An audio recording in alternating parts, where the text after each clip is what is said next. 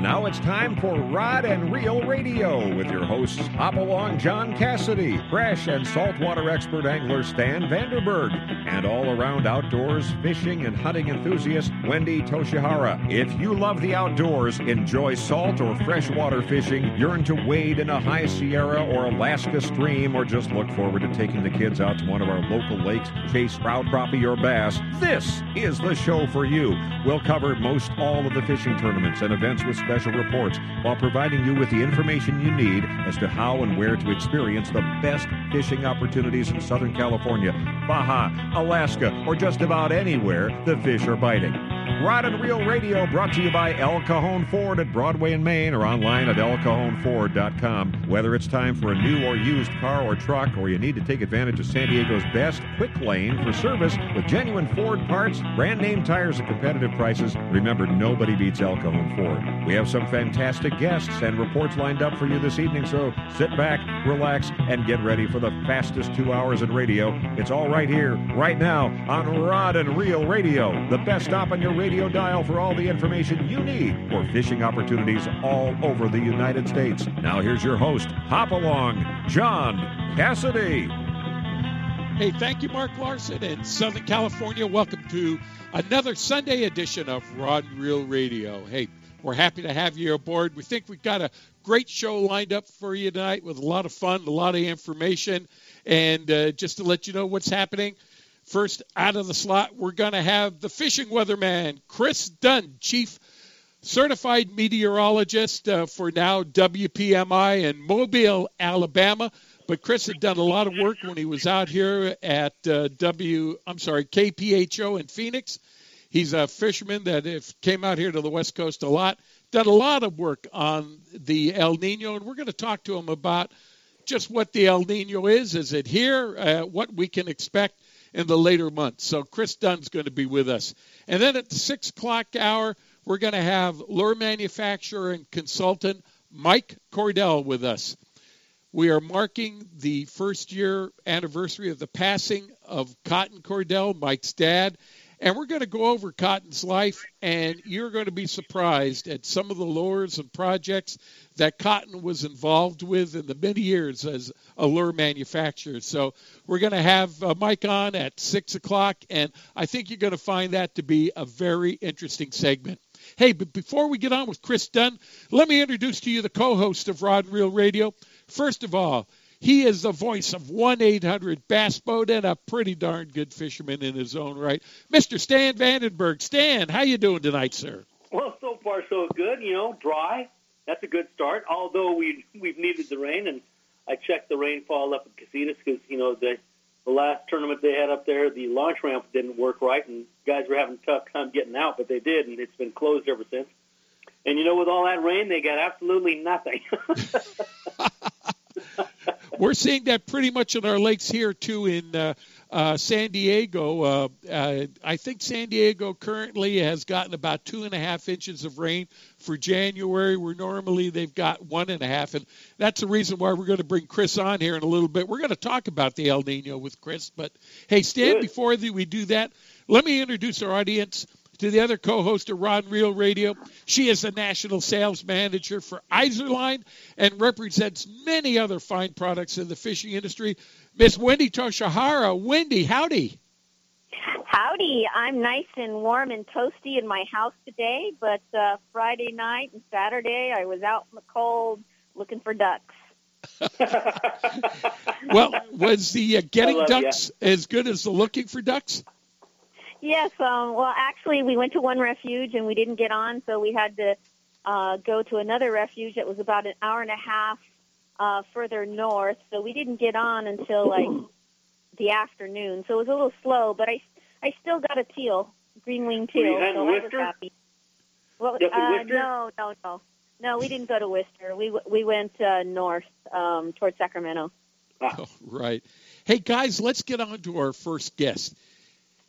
He was known for many years to us out here on the West Coast as the fishing weatherman. He worked for uh, KPHO TV in Phoenix and earlier at KDVR TV in, in Denver.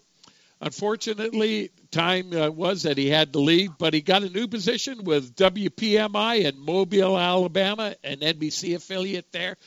But while he was out here in the Southwest, he did a lot of work on El Nino. He was always telling us about fishing and weather related fishing conditions. So I decided, hey, let's bring him on back for another visit to the West Coast. It's really our pleasure to introduce our, all of you to Chief Meteorologist Chris Dunn. Chris, welcome to Rod Real Hi. Radio, sir.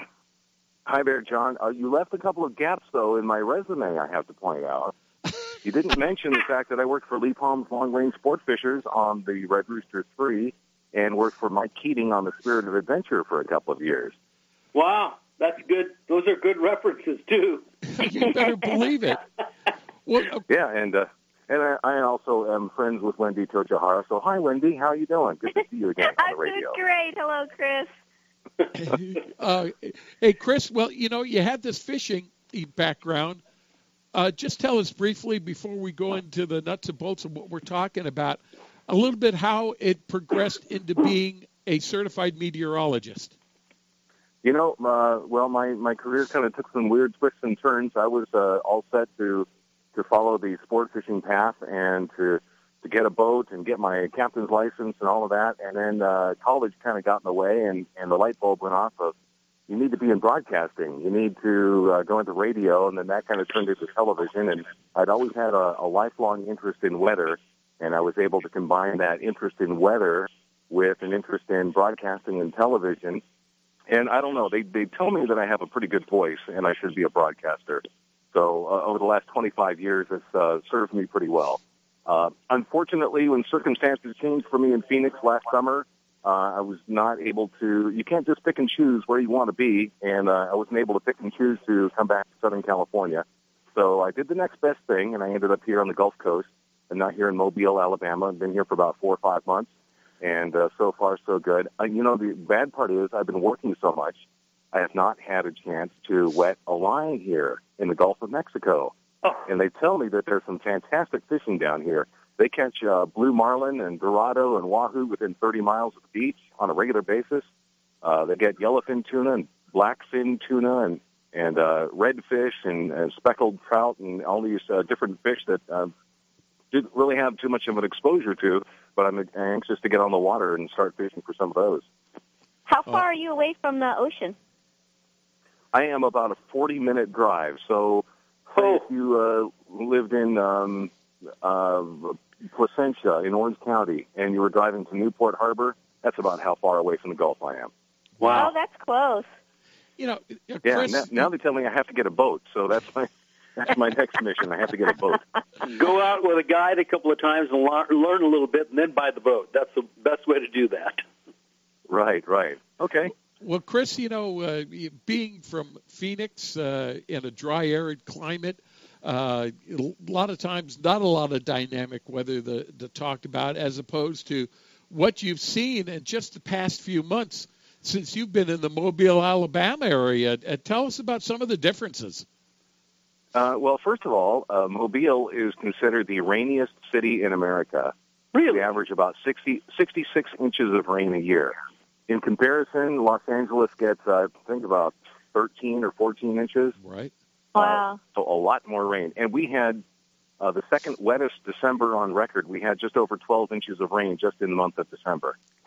Uh, already a number of tornado warnings and tornado watches and severe thunderstorm this and that and, and lots of foggy days. And yeah, it was quite, quite different from being in the desert, to say the least. Well, before we get on to the specific questions, because uh, I know uh, Stan Winnie, myself, we've got a ton of them as it relates to the the storms and whether they're El Nino generated storms that we're seeing here. Uh, uh, tell us just in a nutshell what El Nino is and how it affects the weather. Okay, first of all, uh, the biggest misconception that a lot of Southern California anglers have is that anytime there's warm water off the coast, that's El Nino and that's not correct. Most of the time, that's not correct. Uh, I use the analogy of yellowtail. You know, for those who are are not uh, anglers, they'll say, "Oh, that's a yellowtail tuna, right?" And I know everybody in the studio right now is shaking their heads back and forth. No, no, it's not a tuna. Uh, to to paraphrase an Arnold Schwarzenegger line in the movie, it's not a tuna. That's Uh, right.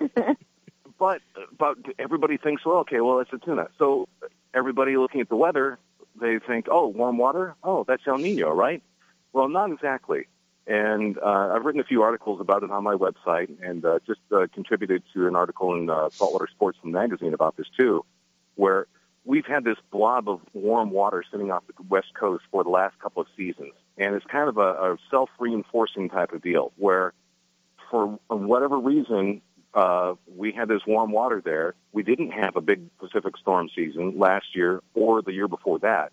So there wasn't really anything coming through to disrupt the water structure and to change any currents or anything that would bring in some cold water and resulting in some upwelling that would really cool off the water. So that, that warm water, we started out at a baseline uh, a lot higher in the season. And then when it warmed up during the summertime, uh, and last year, we're talking about 2014, was the first year that anybody can ever remember wahoo being caught off of Orange County. And then fast forward to this year, well, we didn't have a big storm season last winter, so that warm blob stayed in place, and it got even warmer this year. So then you had cases of guys going out, oh, I'm going to go out and fish for blue marlin on the 14 mile bank today, or I'm going to go troll for wahoo off of Dana Point. And they were serious, and they were successful. Uh, what we really need to kind of knock this system back uh, to where it needs to be is a really big storm system and uh, or a storm season. And typically we will see that with a strong El Nino. And this being the strongest recorded El Nino on record, it would be highly surprising if we didn't get another series of storms like we had roll through here last week, where, you know, we have them all lined up one after another after another. And you know, people are saying, wow, where did this come from? Oh, this is El Nino. Well, it's kind of a, a byproduct of El Nino. But El Nino is defined as the warming of the Pacific waters along the equator, which is far removed from Southern California. But we do think that there are some side effects. And, and many times when there is a strong El Nino, there are impacts in Southern California. So uh, 57 to 59, 82, 83, 97, 98, and also this year we've seen it here. Uh, obviously, we, we've seen the impacts. So uh, there is a correlation, but it's not uh, a direct result of El Nino. Now, Chris, uh, uh, you know, we had been suffering from drought here in the Southwest, but also so had uh, Texas and the areas there, and it seemed like uh, in past years, as it was in this year, that the Texas area seemed to uh, experience the first effects of El Nino with torrential rains that went through that area. Were those uh, what you would call El Nino generated storms that went through there, or was that just uh, uh, something in a natural cycle?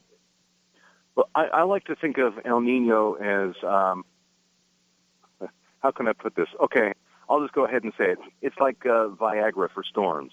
It enhances and energizes storms. So normally we have regular old Pacific storms and we have our normal storm season and we get, you know, our 13, 15, 16 inches of rain. But when El Nino is present, more often than not, seven, I don't know what the statistics are, but 75, 80% of the time when we have a strong El Nino in place, we get a much higher rainfall total and it, it enhances the storms and it energizes the storms. So last spring's um, really significant rainfall that we had in, in Texas and Oklahoma that helped to fill up their reservoirs in short order, that could have been a side result of a developing El Nino in the Pacific. Um, certainly the flooding, the the unusual wintertime flooding we've seen in the Midwest, Arkansas, uh, Missouri, along the Mississippi River this winter, um, that is a, typical byproduct of El Nino. Uh, the, the southern branch of the jet stream gets energized and infused with a lot of subtropical moisture, and and so it it enhances the rainfall and it, and it goes way above and beyond what is normally expected. And that also goes for us here along the Gulf Coast too. Mobile, Alabama, typically sees a, a wetter and a cooler winter when El Nino is in place in the Pacific. Well, then you know Texas just seemed to get hammered, and and the weather there, unfortunately, for a lot of areas was extremely violent. You know, you were looking at tornadoes in late December, and uh, which is very unusual weather. It seemed like all that weather was coming up, you know, from the uh, uh, the the southeastern Pacific and then crossing over to Mexico and going right in there, and then it it, it just seems like it naturally progressed that that plume of moisture started uh, or uh, that whatever it was uh, that warmer influence is now being feel, felt out here on the coast. But you know, when we were in a drought condition, it seems like we constantly had a dome of high pressure that was over our Great Basin area, and any of the storms that would come down from the north would deflect and go around us and and hit the Midwest and then go slaughter the East. It seems like though that's not the case. In fact, with this last set of storms, you could see three or four of them in a line, and is, is that a con- so is El Nino a combination of the storm pattern and the warm water um, uh, is encouraging these storms to come our way? Well, you almost sound like a meteorologist, John. uh, uh, you know, yes and yes. Uh, well, during our Pacific storm season, we typically see storms coming in from, from the Pacific Ocean, and, and normally the jet stream the storm track lies a little bit farther to the south and then brings those storms into Southern California, uh, December, January, February, March. But when we do have El Nino, that strengthens the southern stream of the storm track or the subtropical jet stream. And so you will see, uh, say, the, a significant plume of moisture that comes up from the Pacific. And in the case of just before Christmas and New Year's, it was coming across Mexico and flowing into Texas and Louisiana and Mississippi and and right here in Mobile, Alabama, that's why we got a foot of rain during the month of December. We had 12 days in a row with measurable rain. Just uh, people are kind of going crazy here, including me. right. Um, but hey, Chris, in, in the wintertime, when when those storms come down the coast, and you're right, there was that that that persistent ridge, that ridiculously resilient ridge that they were calling it. It was just sitting on the west coast, and it was kind of a storm blocker, and Yep. nothing could really get through it. And so that was kind of reinforcing that that warm water pool. Well, warm water contains lots of energy. Think of you know the hurricanes. While we don't get hurricanes along the west coast, we only get the remnants because we don't have warm water. It has to be 80 degrees uh, or higher. That's kind of seen as the threshold for a tropical system.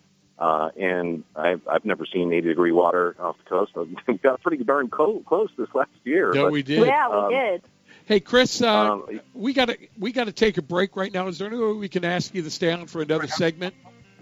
absolutely. Hey, we are speaking with the fishing weatherman, uh, uh, chief certified meteorologist Chris Dunn. He's with us. We're talking a little bit about an El Nino and how it affects our fishing here in Southern California. Stan, Wendy, and I, stay tuned. We'll be back right after these messages.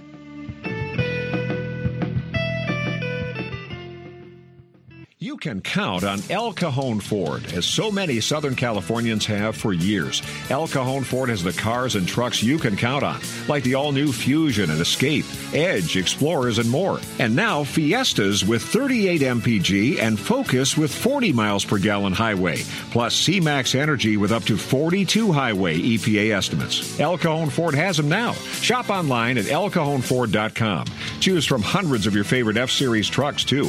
El Cajon Ford knows trucks, no matter what you're hauling or towing, for a great weekend of fishing or for some fun in the desert. Now get special savings on every F Series truck in stock 150s, 250s, 350s at El Cajon Ford. We have commercial trucks, too, including the all new Transit Connect. Finally, a commercial van with great mileage, helping your business get moving again.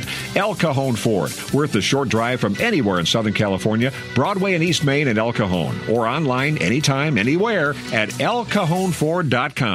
Gamakatsu hooks are made from high grade carbon steel specially heat treated to make them light and extra strong but not brittle. The Gamakatsu sharpening process is the most modern in the world and results in a perfectly conical point that is unequaled in sharpness. Gamakatsu offers a huge variety of hooks for all types of fishing drop shot, extra wide gap worm hooks, finesse wide gap, and a lot more. Gamakatsu has a hook for whatever style of fishing you want to do. Don't waste your time on a cheap hook. Ask for Gamakatsu hooks at your favorite tackle store now now.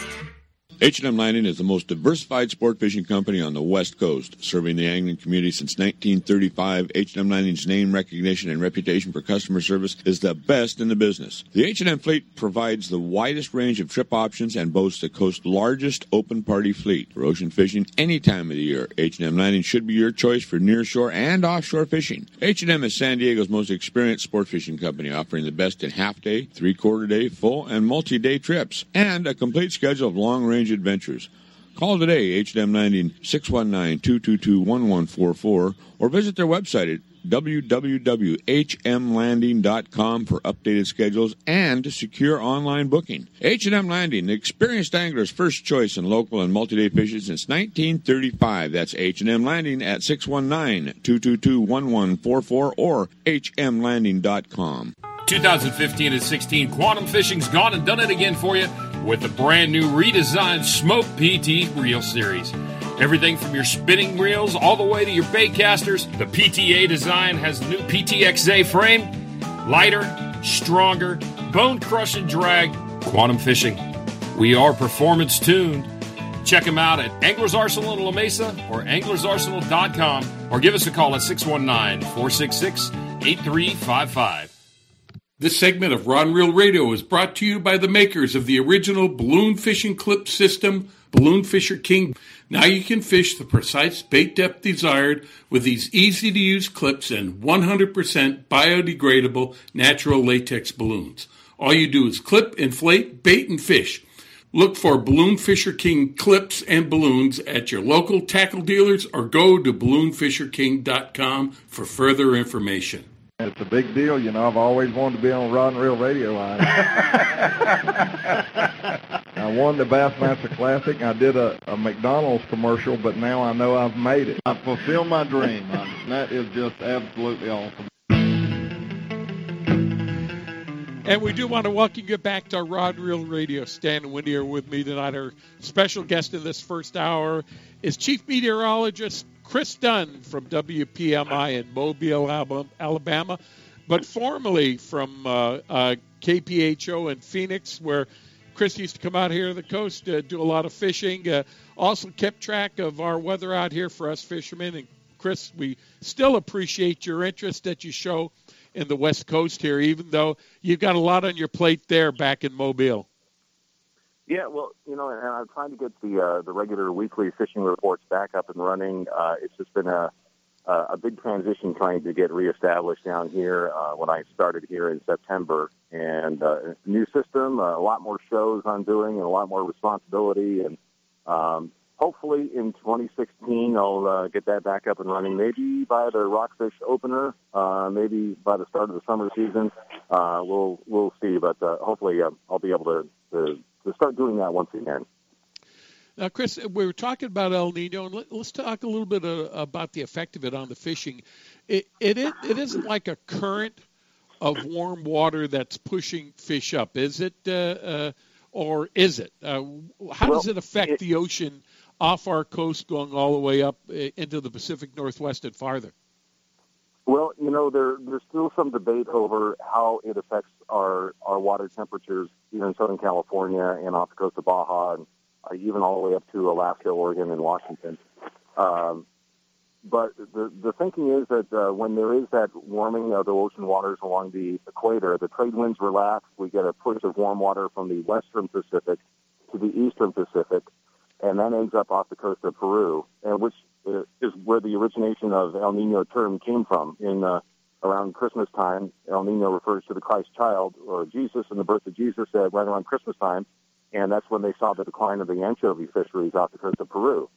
So that's kind of where it got its name, and that's where it originates. But we also see some of the side attacks in Southern California, and and uh, you know my my thought is maybe it, it just causes the, the northerly currents that usually bring in the colder water and the, the typical northwesterly winds that you know, we, we like back in the day we called albacore weather, where you'd have that strong northwest wind and choppy, sloppy yeah. conditions offshore. That results in upwelling and cold water from down below being pulled up to the surface and kind of keeps it a little bit chilly. Um, and if you've ever fished off the coast of uh, Baja California, say uh, uh, San Martin Island in in July, and wow, it's 59 degrees in the water here. It's because of that upwelling, the cold weather, uh, cold water coming up from uh, from down below. Uh, El Nino kind of disrupts the entire system. So I think uh, as long uh, as well as affecting the weather patterns, it also affects ocean currents and the whole balance of everything. And everything kind of gets thrown out of whack uh, in the entire system. And what we really need to have is uh, something to kind of knock it back on its head and, and get us back on track to what we would consider normal. Uh, for example, this past summer, I uh, uh, I usually get one chance to do a, a trip, so I did a five day trip on the American Angler in August, thinking that's prime time, right? Well, we went down to Cedros Island in, in Benitos, and everything in between San Diego and, and Cedros Island was a desert. It was dead. It Yep. was traditionally the, the some of the richest fishing waters at that time of the year that that we could ever imagine, and there was nothing there. Um, there were there were just a smattering of yellowtail down at the islands, and there were some uh, football yellowfin tuna down there. But we ran all the way down there, and then we spent an entire day running back to the Channel Islands to fish for tuna. Right. Yep. Just kind of all all backwards. But everything was kind of displaced about 300 miles to the north, uh, two to 300 miles north of where they normally would be. And a lot of that is because they're following the food, and the food is following the currents, and the, the food is following the the uh, the water temperature and the and the temperature breaks and whatnot. Um, so, you know, it was an unusual year, um, and and the year before that was the same as well. Not only because of the, the water temperatures, but because of the hurricane activity down off the coast of Baja. Yeah. Well, this, Chris, do I, you think- I, go ahead, Wendy. Oh, do you think we're going to have the same thing happen this year? And and um, when will it start returning back to normal, or or when will we get albacore? I don't know about that right away. I, I, I've fished through the all of the El Ninos so far, both in the freshwater side and the saltwater side. I mean, in the 80s, it was just we when you turned the corner onto the new year was the motto was just follow the storm because you fished in rain week after week here as that was rolling through the first parts of the uh, the year. This year it looks like the, we're going to have that finally the storms coming back through here.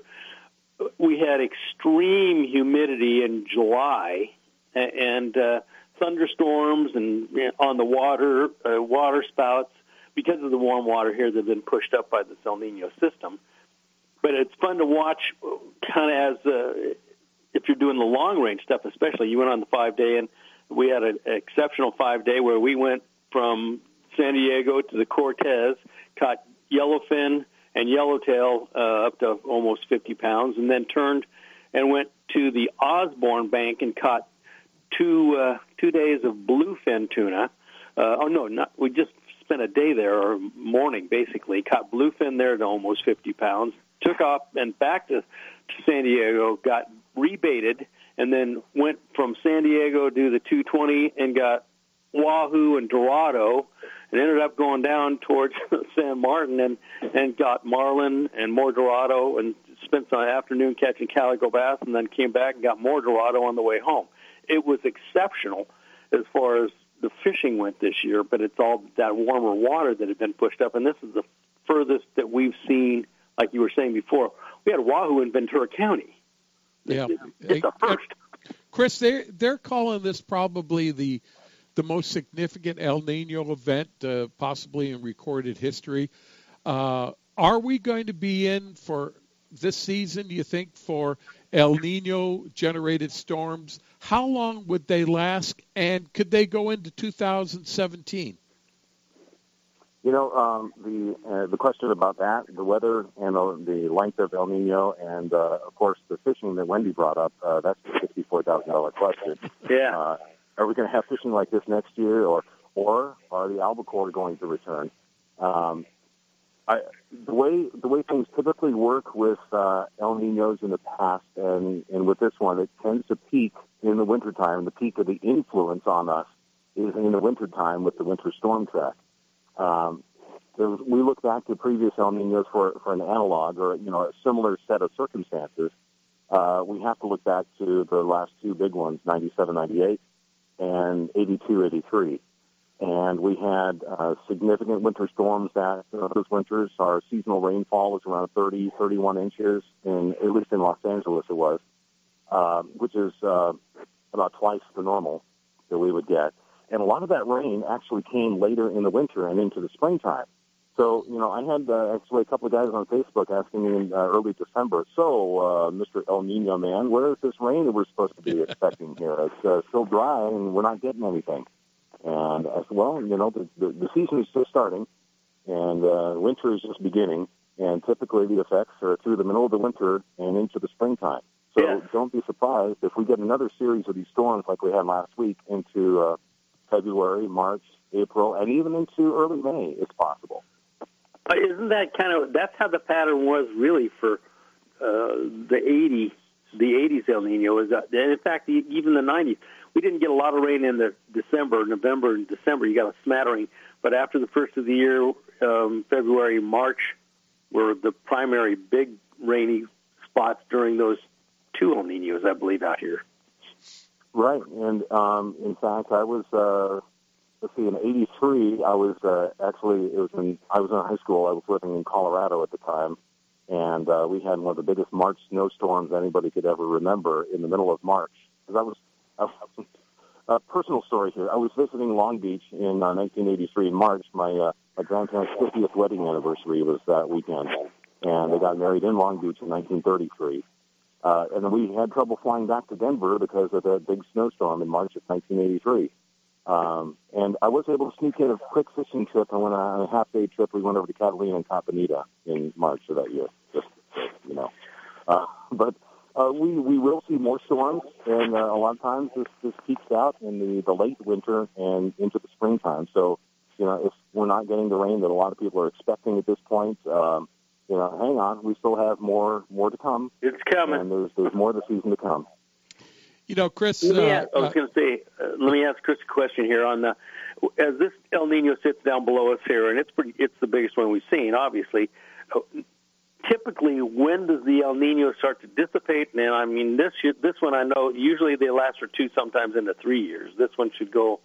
I think we'll see more affecting on, on the fishing. It's already good um, in the middle of winter here. Uh, for this year, it, we should have that same, a little bit more of that same effect. How long it lasts is a question of how long that Nino lasts down below. But normally, how long do they last? Is it two years, three years, or can they push them further? You know, typically it's uh, like a two-year cycle, two and a half years or so. Uh, but that doesn't mean that uh, we'll have two solid years of incredible fishing because, you know, as I mentioned, it's, there's a there is a little bit of a cause and effect, but it's not a direct relationship to, to what goes on in the waters off California. Uh, 82, 83, and we had uh, skipjack, yellowfin, dorado, all of that stuff in 1983. And in 1984, I don't understand. Were you fishing in the coastal waters in '84? Oh heck yeah! Or, or John? Yeah, uh, Oh, we yeah. had an incredible, incredible albacore year that that summer, And bluefin. and that was that was also the year that we had those jumbo-sized albacore in the Catalina Channel, Yep. 50, 60, 70 pounders. Um, you know that doesn't mean that that's going to happen every time we have El Nino. Morro Um, Bay had them at early 90. In the early 90s, the albacore were nearly non-existent. We had a, a long dry spell like we're going through right now. Uh, and after the El Nino of 97, 98, we had a couple of pretty good seasons in the late 90s and early 2000s as they kind of came back.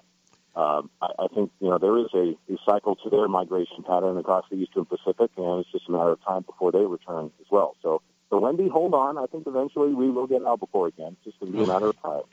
You know, Wendy, we uh, service uh, a lot of the guides up in Alaska, and uh, just uh, last Friday I was ta- talking to Captain Kirk, and uh, he runs uh, a Sure Strike Lodge out of Sitka.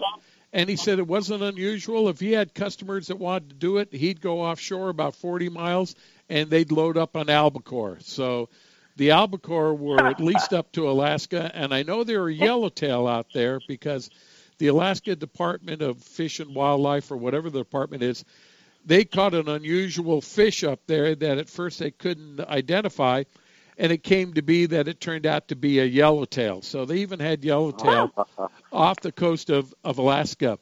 That's just wild. Hey, hey, Chris. Uh, you uh, know, the last oh, go on. The I was going to say the last couple of seasons uh, they've had banner albacore years off of, off of Washington and Oregon, and even uh, Northern California. They've had really good albacore Right. fishing. That- Yes, they so have. That's where the fish have been. and and they just haven't been around where we are. Yeah. Well, just the, the warmer waters that kept them, pushed them outside, went right around us, and went up and followed that cold water up north. Yes, exactly. You know, they don't like it much above 68 or so. You can find them every once in a while, but you know that 63 to 64 range, that's kind of their comfort zone. Chris, just uh, quickly uh, here in San Diego, we're selling, uh, celebrating the 100th anniversary of a gentleman by the name of Hatfield that came into town. He was called the Rainmaker. We were in a big drought here. He contracted with the city of San Diego to create rain to fill up, at that time, Lake Morena. He went out to Lake Morena, shot a bunch of chemicals up into the air, and the next thing you know, they had 10 inches of rain in the Southern California and San Diego area that washed away everything and the city council of San Diego wouldn't pay him because of all the extreme damage that was caused by the rain that they basically said was his fault. Now, being with the way the weather patterns are, shooting chemicals up into the air at Lake Morena probably had nothing to do with creating any weather, and that's probably one of the first re- record El Nino years that was here in San Diego. That was uh, 1915. You know, I, I think I remember hearing something about that that story before, and uh, yeah, it, it might have been just a, a coincidence, but there have been many experiments over the years about uh, cloud seeding and, and ground-based cloud seeding. Some of the, the ski resorts actually do some of that, uh, shooting uh, chemicals or particles into the sky to get it to, to force it to precipitate, to make snow and to make rain. I, I don't know that back then they had the technology or the wherewithal to, to be able to make that really happen. Uh, but I think you know it was probably more a set of uh, circumstances rather than him actually manipulating the weather. Him doing anything. Well, Chris, I can't thank you for taking the time to be with us. A lot of people out here on the West Coast miss you, and especially your reports. If they want to stay in contact with you, and I know you don't need us bothering you there at uh, in Mobile, Alabama, but if people have questions, uh, weather related, or just want to stay in contact with you, how's the best way to do it? You can always reach me through my website at thefishingweatherman.com and also on Facebook. I, I'm maintaining and trying to keep up to date uh, my Facebook page, which is SD Weather, as in San Diego Weather, and uh, put lots of fishing stuff on there, some weather stuff, and uh, time permitting when I when I can, try to keep it updated.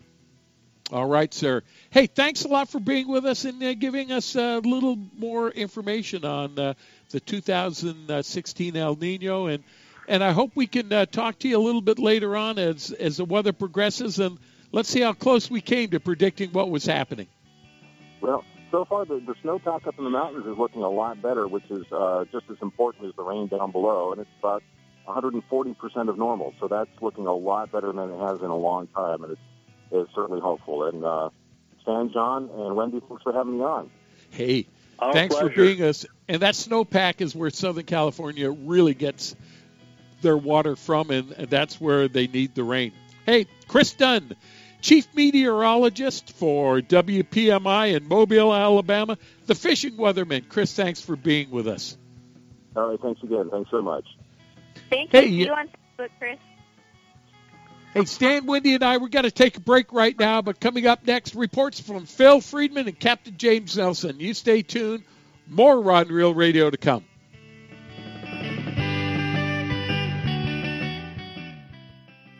Angler's Arsenal is the serious angler's first choice for hand-poured plastics, McCoy line, Spro products, Gamakatsu hooks, G Loomis fishing rods, Shimano products, Avet reels, and just about anything you hear advertised on Rod and Reel Radio. Go to anglersarsenal.com and visit our online tackle store. See the huge selection of Western Plastics hand-poured baits, all at anglersarsenal.com. Angler's Arsenal Tackle Store is conveniently located in La Mesa, just off Interstate 8. Give us a call at 1-800-428-8730. If you're serious about your fishing, choosing the right tackle is one of the most important decisions you'll ever make. Izorline makes premium fishing lines including monofilament, Dacron, Spectra, fluorocarbon, battle-tested harnesses, and top angler tested Izorline tools and accessories. Izorline premium fishing products are created to provide you with the ultimate in strength, dependability, durability, high abrasion resistance, low stretch, and high quality. All Izorline products are 100% guaranteed against manufacturing defects. You just can't buy better value. Izorline will replace or repair at their option. No questions asked if you're not pleased with any of their products. Catch what you've been missing. Quality guaranteed. Every serious angler knows that a quality hook is an important part of their arsenal. Gamakatsu hooks are made from high-grade carbon steel specially heat treated to make them light and extra strong but not brittle. Gamakatsu ring hooks are made with a one-piece ring, no welds, no weak spots, a very smooth moving ring. Gamakatsu offers a huge variety of hooks for all types of fishing. Live bait hooks, both light and heavy duty to four extra strong. Circle hooks, tuna hooks, ring the hooks, tuna doubles, and many more. Don't waste your next fishing trip on a cheap hook. Get Gamakatsu hooks at your favorite tackle store now.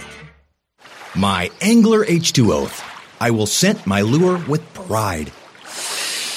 And hope my boss doesn't notice the tan. I will outmaneuver drought exposed sunken boats and outlast the hard fighting largemouth bass. I will save water at home for better fishing out here and always, always wear my life jacket. What's your H2O? Tell us at BoatCalifornia.com. The California State Parks Division of Boating and Waterways reminds you to wear it, California. This portion of Rod and Reel Radio is brought to you by the Rockley's Fish Release System. Now you can quickly and easily release fish suffering from barotrauma back to the depths they were caught. Look or ask for the Rockley's at your local fishing tackle dealer. And we do want to welcome you back to Rod and Reel Radio. Now it's time for What the Heck is Phil Thinking? Phil is down in Tecate, Mexico, but he sent us a brief report, and here is that report from Phil Friedman. Jorge, take it away. Good evening, John, Stan, Wendy, and Chris Dunn. Great to have you here on Rod and Reel Radio also. Since I couldn't be with you in person, this is Phil Friedman. I thought I would tape a quick message for you. We are down in Tecate, Baja California, celebrating Dia de Reyes with over 3,500 gift bags. It is really going to be an exceptional day, and I'll tell you, the folks down here in Tecate, Baja California are so kind and so wonderful. And you get three, 4,000 kids packed in a stadium anywhere, and you think, man, this is going to be difficult. But it never is. These kids are so well behaved, they're so courteous, and they are so grateful for what we are able to bring down. And actually, Margaret Koval and many of the police officers from the San Diego Police Department, one ex police assistant chief is a guy by the name of George Saldamando. And George is a great guy. He's always one of the three kings down here during Dia de Reyes celebration. So it's going to be a great, great time. And I wish you were here, John, and Stan, and Wendy, and you, Chris, and everybody listening. It's just really a great, great time where these two countries and two cultures get to come together and do something good. And then right after that, I'm going to sneak over to Los Amigos Tacos. Yeah, man, some of the best asada tacos you'll ever have in your life. So, looking forward to that. Then we're going to head over to the Rosarito Beach Hotel. Of course, my favorite here in Baja California Norte. The Rosarito Beach Hotel is so beautiful, and every room has an ocean view. We're going to make that our base, and then on Monday morning, we're going to head down to Santo Tomas, and if the roads are passable, we're going to go out there and videotape a surf fishing show for you, and that can get real juicy out there with sea bass and calico bass and big barred perch and halibut and all kinds of stuff. I know I'm shooting my mouth off because we may not even be able to get out there. The rain has been so torrential down in that area previously, so we'll have to see what that road's like. If not, we're going to go hit Playa Saldamando, about eight miles just to the north of Ensenada, and we'll check that out. Boats out of San Diego. Well, John, you'll be able to tell everybody how they did. Did they find yellows at Colonet, or did that water temperature dip down and get too cool? If it did, well, there may not be any yellows, but I'm sure there'll be an abundance of lingcod and rockfish and I've got a sneaking suspicion there'll still be some yellows on the Yo-Yo Iron. And of course, local boats out of San Diego will be focusing on the Coronado Islands or there around there, the Rock Pile area, right out in front of the Rosarito Beach Hotel, and they'll be looking for those yellows also. And the question looms again: Did all that wind and rain and weather and really rough seas did it reduce water temperatures to the point where the yellows are out of the picture. We're going to find out here very, very soon. On the other hand, the colder water is something that squid love. Market squid love it. And of course, market squid are magnets for all kinds of predators white sea bass, halibut, and so much more. And there's several spots of it at Catalina off Oceanside, up there near County Line, around Santa Barbara Island. We see an awful lot of it. And we're going to hope that that's going to kick things into gear also. Is it too early to start talking about the Fred Hall show? I hope not, because I was talking to my friend Bart just the other day, and what an outstanding year this is going to be at Fred Hall. 2016, I'm thinking it's going to be my favorite year. It really sounds good. March 2nd through the 6th in Long Beach, March 17th through the 20th at Del Mar. And I'll tell you, Bart has got just an outstanding show this year, and it looks like it is going to be a lot of fun, very entertaining, and as usual, so many seminars that you just can't attend them all. You can really learn a lot at the Fred Hall Show, and it's family fun. It's great for all the kids to come along. And of course, we'll be appealing to all our Spanish speaking friends uh, on Aventuras al Aire Libre, our Spanish radio shows, as well as our Spanish websites and social media, and so much more. Bart is really excited about getting the Spanish speaking community out to the Fred Hall shows. Hey, Good fishing to you. I'm heading down to Santo Tomas tomorrow morning. We're here at the Rosarito Beach Hotel right now, and it doesn't get any nicer than this. It is really, really lovely. If you want to stay in touch with us, remember PFO on Facebook or www.pforadio.com. In Espanol, you can do it at www.aventuras al aire libre or Aventuras al aire libre on Facebook. John, Wendy, Stan, and of course, all of you great folks out there, have a great one, and we'll be checking in from beautiful Baja, California. Take great care. Hey, Phil Friedman, we want to thank you very much for checking in with us and uh, you safe travels. I hope you have no weather weather related issues, and we look forward to hearing back from you next Sunday night. Hey, Jorge, do we have Captain James Nelson with us now?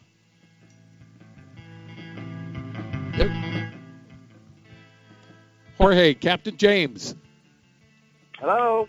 Yeah. Hey, it's now time for the California Inshore Report with Captain James Nelson. And Captain James, welcome to the show. How you doing, guy? I'm doing wonderful, John. How about yourself? Hey, we're doing okay. Uh, we just had a recorded segment from uh, uh, Phil Friedman and telling us about what's happening down at Tecate. But tell us, with these storms coming through, what's happening off our local inshore areas?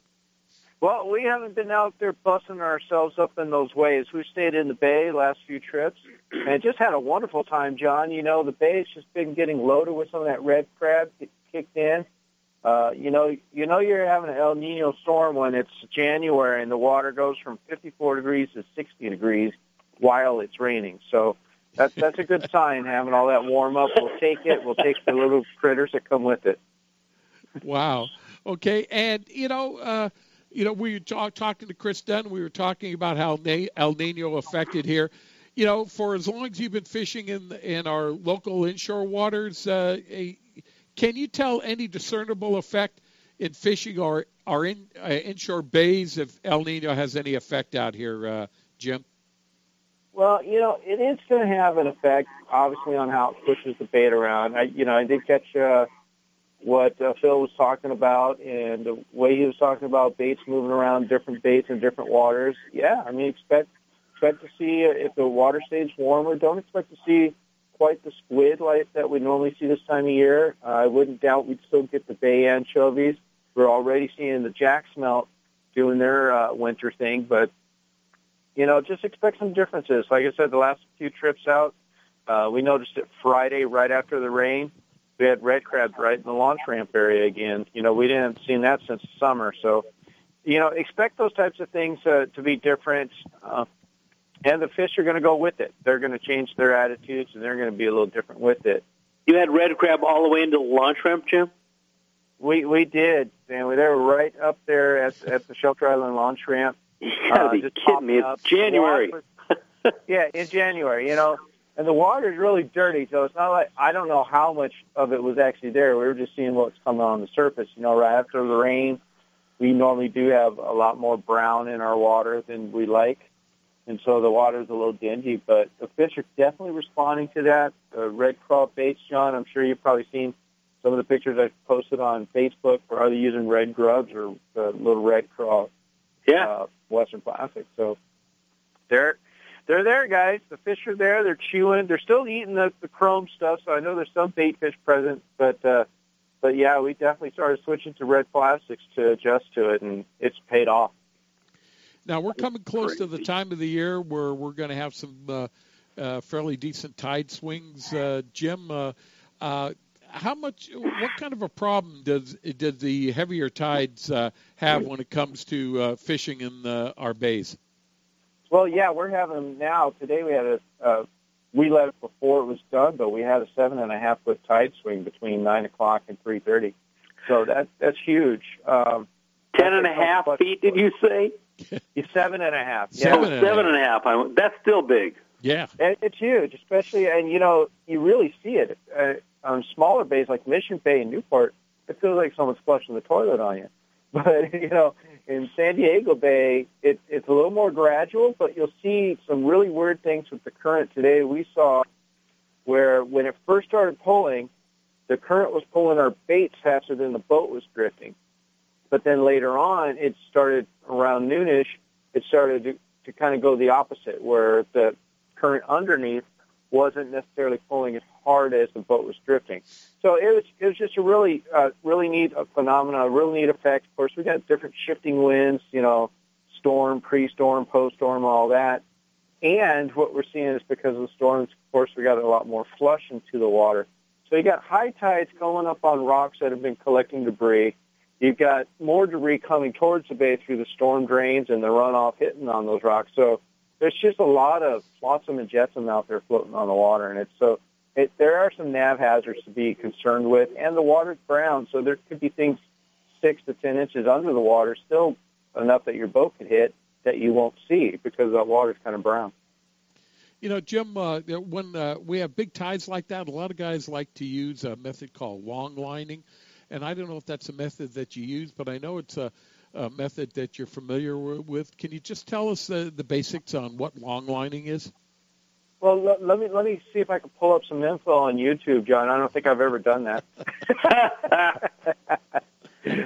uh, uh, but more seriously, yeah, long lining is exactly what the name suggests, and you know, and it's it was developed years and years ago. A lot of guys have been doing it, and you know, and you, um, a lot of guys will argue who started it, and I'm not going to go in that debate. But basically, it's the method of using your line to pull the lure down, and it allows you to get away with using a lighter lead head on your swim bait than than you would normally need to. Uh, today, we, you could get down there very well with a quarter ounce, provided you were able to drop enough line.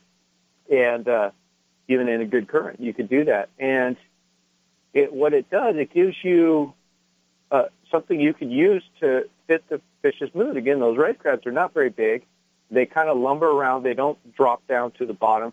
So a one ounce lead head that would have probably been ideal to get to the bottom without long lining wouldn't have been ideal as far as attracting the fish. So it was really kind of important on days like today to do long lining. And as you know, John, I, I'm I'm more than willing to just stop, park the boat, hit that anchor button on my trolling motor, and just vertically fish the fish. But sometimes you got to adjust to what the conditions are really doing. They weren't really stacking up today because of the current. When the current starts gripping really well, the fish don't stack up well because it's harder for them. They burn more calories than they get by eating, and it's just useless to them. You know, fish aren't on a you know any type of uh, fitness program like us humans go on. That their their whole thing is to get fatter, and the best way to do that is for them to hide behind something, whether it be a clam mount, a bicycle, or something, uh, you know, a brush pile, anything that's down there in the water, and let the current flow over them while they sit in the eddy. And that's what they're going to do. And so by long lining, you're drifting the boat, you're covering a lot of water because you're picking up fish one ambush spot at a time. You're not necessarily sitting on top of a stacked up school. So you're drifting that and you're able to keep the bait down there in the strike zone, but on not using this something that's so heavy it's just going to lay there look like a hunk of lead and or get you snagged.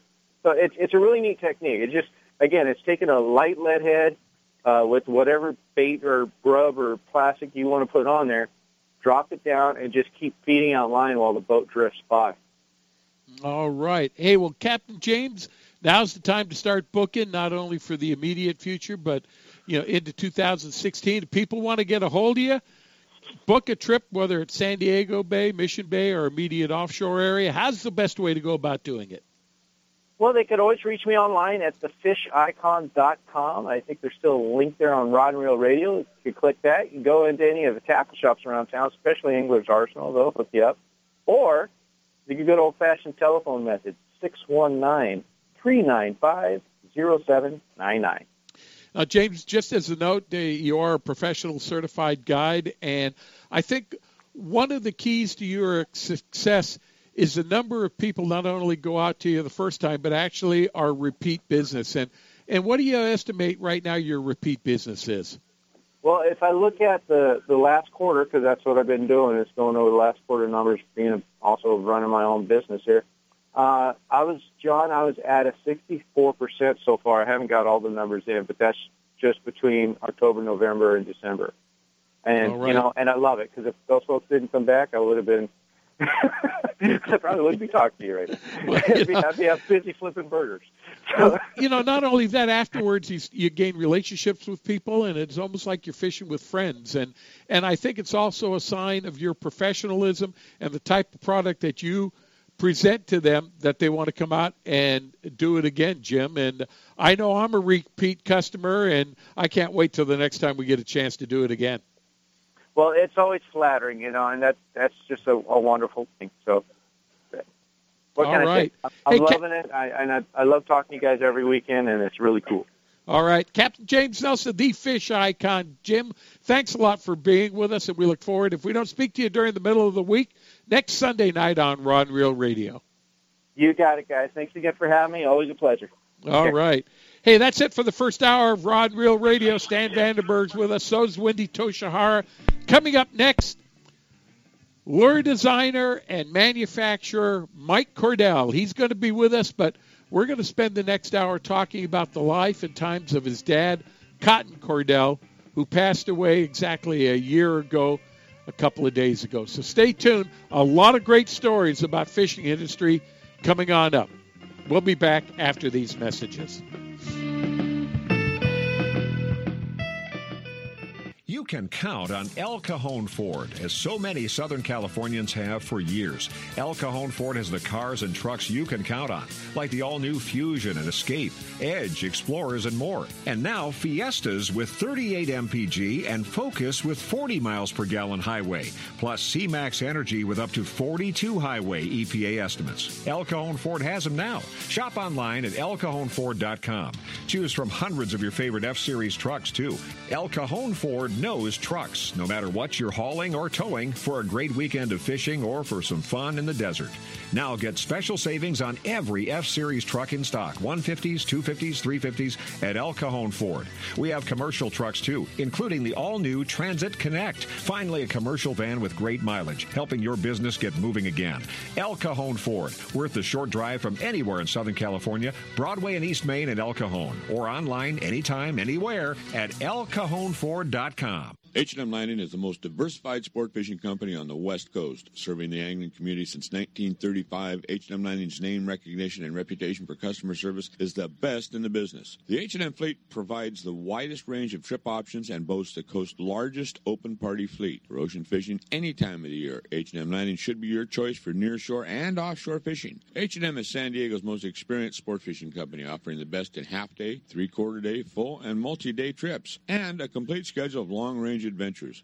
Call today, H&M Landing 619-222-1144, or visit their website at www.hmlanding.com for updated schedules and secure online booking. H&M Landing, the experienced angler's first choice in local and multi-day fishing since 1935. That's H&M Landing at 619-222-1144 or hmlanding.com. My Angler H2O. I will never use that fakey fluorescent pink bait or drag my hula popper through the mud. I will outmaneuver drought exposed stumps, rocks, and submerged station wagons. And outsmart the ravenous river otter.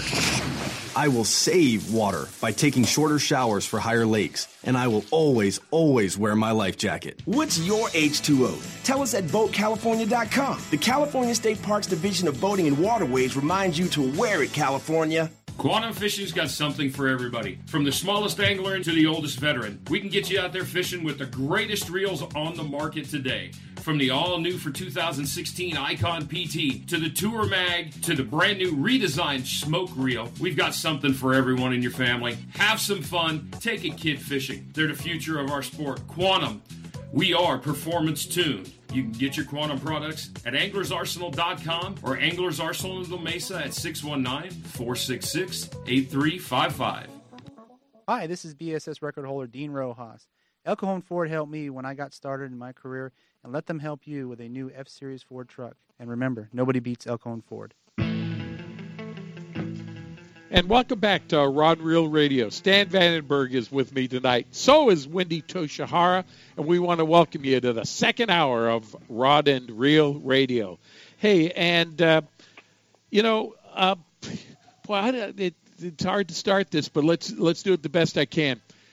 Through the years, we've used a lot of fishing lures that have been associated with a lot of great lure manufacturers that are out there. There's names out there like Norman and Lewis and Manns and Heddon and LaRue, just to name a few of them. But when it comes to the, the forefront, the name that always comes up is Cotton Cordell or the Cordell lures.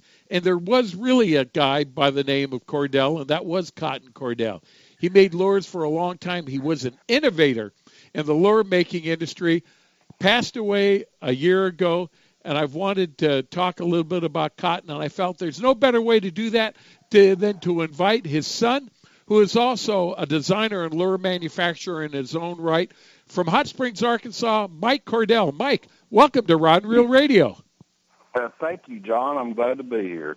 Well, we we are happy to have you. You know, I I've known the Cordell family for a long time, but the beginnings of, of the lure manufacturing with, with the Cordell family goes back way back. Can can you give us a little bit of a history about those those early days when when uh, Cotton started uh, coming up with the idea of, of, doing some of the lures that we know today? Well, actually, uh, in the last year of his high school, his dad bought a, a boat landing down below uh, Carpenter Dam on Lake Catherine. And about that time, the Korean War fi- fired up, and he had to go off to war. Uh, uh, ended up after that was all over, came back thinking that the boat landing was going to be the thing that he was going to do.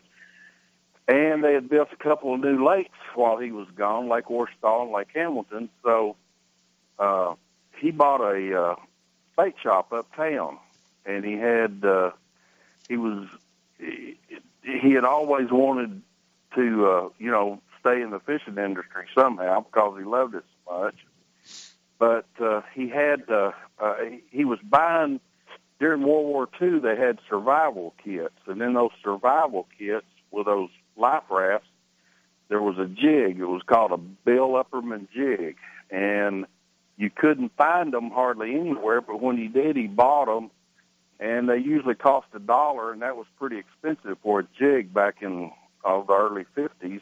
So he started making jigs out of plaster of Paris molds and he had a, deer tail were hard to come by, so he had a bird dog there, and he'd clip a little hair off that bird dog, and he'd tie it on that jig head, and he'd put them out in his shop to sell to fishermen, and they kind of caught on.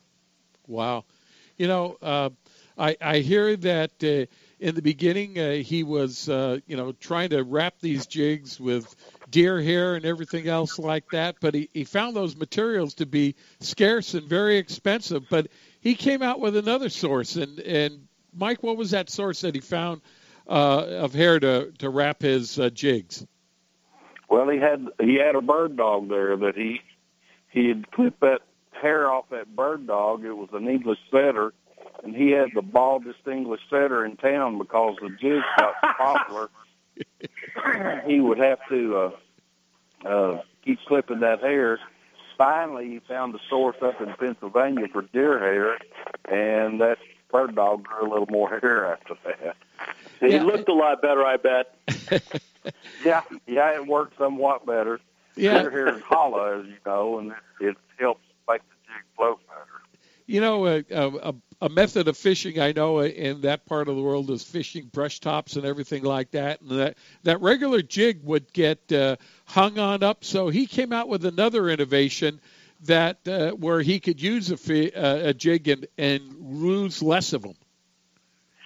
He he, what he did was he'd take a light, large diaper pin, and he would open it up, and he'd heat up the point, and take a pair of needle nose pliers and bend it around, and he would put a spinner blade on it, and on the other end he'd cut where you put the pin in, and he would mold a, a that same jig head with that diaper pin in it and a hook, and he would tie hair on that, and he called it a diddy pin, which is basically the first spinner bait ever made.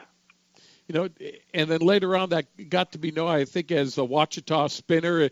Is that? Yeah. Did he ever go into the production of wire baits or anything like that? Uh, uh, or yeah, he uh, did build. He he built quite a few spinner baits in his lifetime. Um, during during the fifties, early fifties, when they were pouring the jigs and making the spinner baits, a salesman came along and said, "If you'll put those on a card, I can sell them in other places." And that was basically how uh, uh, Cordell Tackle began, and it began in the basement of our house Okay. on Pinewood Street. And then, and then from uh, uh, there in the 1954 or something like that, I think there was another uh, really famous blade bait that really got uh, the business going for him. Yeah, he he molded a piece of lead on a piece of brass, and it gave it a really and put two hooks on it, and it gave it a really tight wobble, and he called it a Gay Blade. And below the dam where my grandfather had his landing, he took him out and showed him how it worked. They caught a lot of white bass and black bass on it pretty quick one morning. And my grandfather said, "Well, you don't really have to let this one out yet, do you?" But he did, and it became the forerunner for all the blade baits that are out on the market now. Wow. You know, you know, here we are. We're talking about uh, jigs. Uh, he also came up with the banana head jig that was also one of the first weedless type of jigs that came out. But it seems like what we know uh, Cordell, the name Cordell, with is more for plastic baits. Uh, uh, tell us about the evolution uh, of the uh, the plastic baits, Mike. Well, after the Gay Blade, uh, he went to one of the first tackle shows in Chicago. At, it was called the AFTMA, the AFTMA show, American Fishing Tackle Trade Manufacturers Association. Uh, and he met a guy that, that dealt in, in molding plastic parts.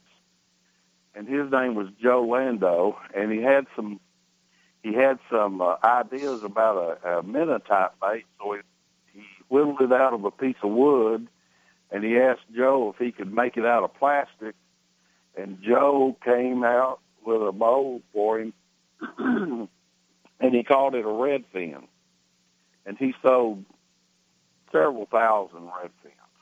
Uh, Yeah. quite a few. By then, the company was up and running on spinner baits and jigs and and uh, the gay blades, and then the, the redfin came out. And then he got to thinking about another lure, and sitting in the woods deer hunting with a piece of pine bark, he whittled out a lure he called the hot spot.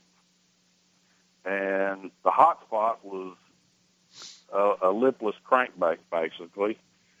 Uh, and there was a, a, a he bolted a he bolted it and he put a piece of lead in the front, which gave it a good you know tight action wiggle. And then all back in the uh, 70s, early 70s, we got a phone call from uh, a dealer down in uh, Mississippi, and he said, "I've got a bunch of these hot spots down here, and they don't rattle." Pop said, "They're not supposed to rattle." He said, "Well, if I sell them, they do." Said, "I'll be down there this evening." We jumped in the car. Or he jumped in the car. went down there and he watched the everybody came into the store would take one out of the box and shake it. It didn't rattle. They'd beat it on the shelf. and they'd break that lead loose of the glue inside, and they'd make it rattle. And they claimed it caught a lot more fish. So he came home, made the lead just slightly smaller, and we quit gluing it so hard that the the, the lead weight wouldn't rattle, and the rattling spot came to be. Oh my gosh! Wow. Yeah, so actually, kind of an accident type of thing. That that's It was a total accident. now and then it you know when it comes to lures, probably the, the most famous lure that uh, we're familiar with is a lure that, that was called the Big O, but that wasn't necessarily Cotton's you know you know pro- idea, but he certainly did take it and run. Tell us about the Big O. Well, there was a lure called the Big O.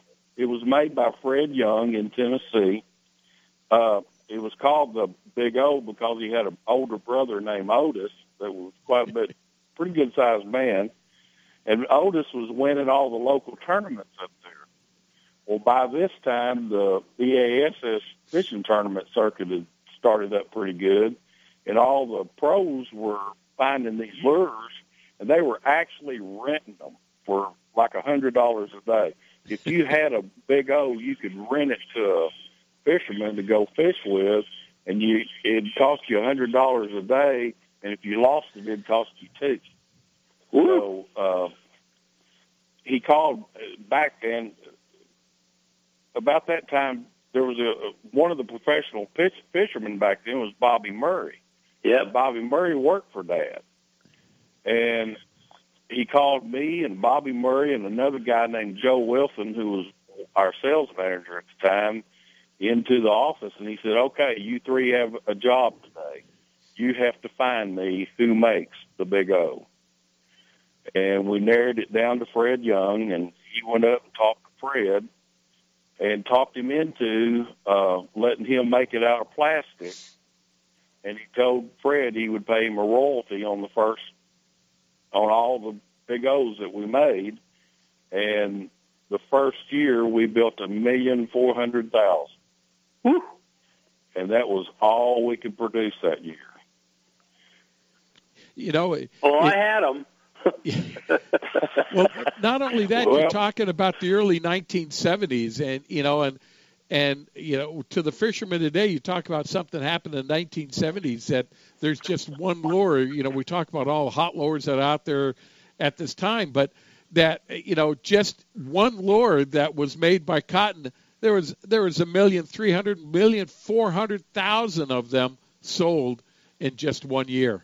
in one year, and that was more money than Fred had ever made in his lifetime.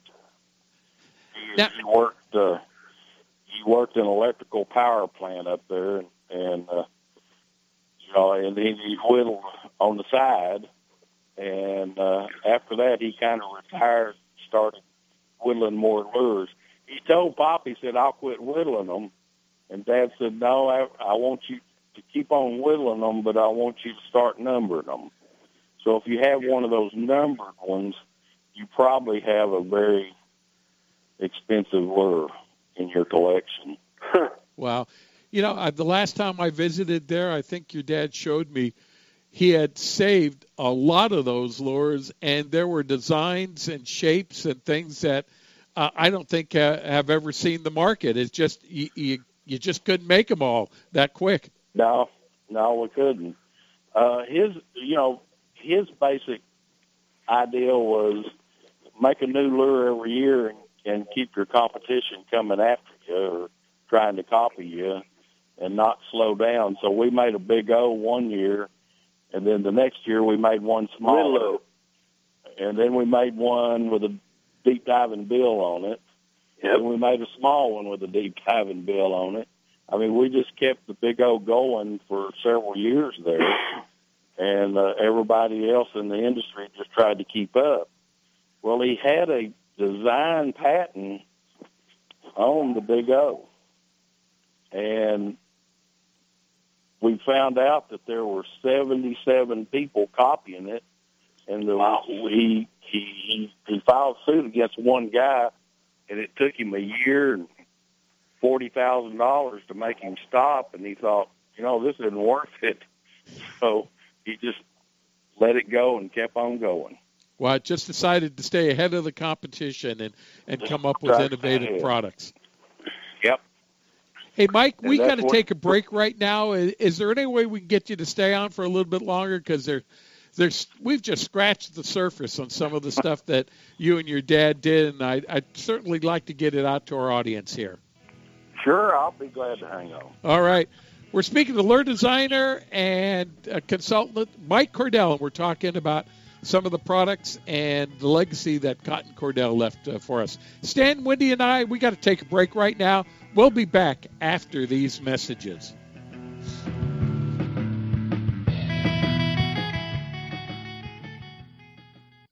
Every serious angler knows that a quality hook is an important part of their arsenal. Gamakatsu hooks are made from high-grade carbon steel specially heat-treated to make them light and extra strong but not brittle. Gamakatsu ring hooks are made with a one-piece ring, no welds, no weak spots, a very smooth moving ring. Gamakatsu offers a huge variety of hooks for all types of fishing. Live bait hooks, both light and heavy duty to four extra strong, circle hooks, tuna hooks, ringed hooks, tuna doubles, and many more. Don't waste your next fishing trip on a cheap hook. Get Gamakatsu hooks at your favorite tackle store now. H&M Landing is the most diversified sport fishing company on the West Coast, serving the angling community since 1935. H&M Landing's name recognition and reputation for customer service is the best in the business. The H&M fleet provides the widest range of trip options and boasts the coast's largest open party fleet. For ocean fishing any time of the year, H&M Landing should be your choice for nearshore and offshore fishing. H&M is San Diego's most experienced sport fishing company, offering the best in half day, three quarter day, full, and multi day trips, and a complete schedule of long range adventures. Call today, H&M 619-222-1144, or visit their website at www.hmlanding.com for updated schedules and secure online booking. H&M Landing, the experienced angler's first choice in local and multi-day fishing since 1935. That's H&M Landing at 619-222-1144 or hmlanding.com. Hey, everybody, this is a message for our listeners from a new Baja Magic Lodge at Cedros Island. Cedros Outdoor Adventures wants to make your dream of fish at Cedros Island a reality. Want to go after giant calicos or yellowtail with the best Cedros Island fishing organization, but you just don't know who to contact? Then give Cedros Outdoor Adventures a call at 619 793 5419, or even better yet, log on to their informative website at cedrosoutdooradventures.com. There you can visit their trip calendar and schedule a trip that's convenient for you. Once again, the phone number is 619 793 5419 or their website of cedrosoutdooradventures.com. Captain Chris Randall from Chief Sports Fishing. And Captain Chris, tell us about what's happening on the Chief now that the tuna season is upon us. It's here, and it's time to go on the Chief. For those that are not familiar with the vessel, she's an 85 by 24 deluxe sport fisher that offers a wide variety of open party trips ranging from one to five days in length. We're also available for private group charters. The Chief's onboard amenities include a fully remodeled galley with comfortable seating for 25, twin flat screen TVs with hundreds of movies, two roomy indoor heads with fresh hot water showers, stateroom and open berthing areas, an impressively large deck area, 200 scoop bait capacity. We have twin six ton spray brine fish holds to keep your catch fresh, and our professional courteous crew will go the extra mile to make your trip a memorable one. To view our schedule, log on to H&M Landing at www.hmlanding.com or feel free to give them a call at 619-222-1144. You can also follow us on Facebook and at our webpage at chiefsportfishing.com. Hi, my name is Dennis Green, and I always love to talk about fishing. When I want the real information, I go to Rod and Reel Radio.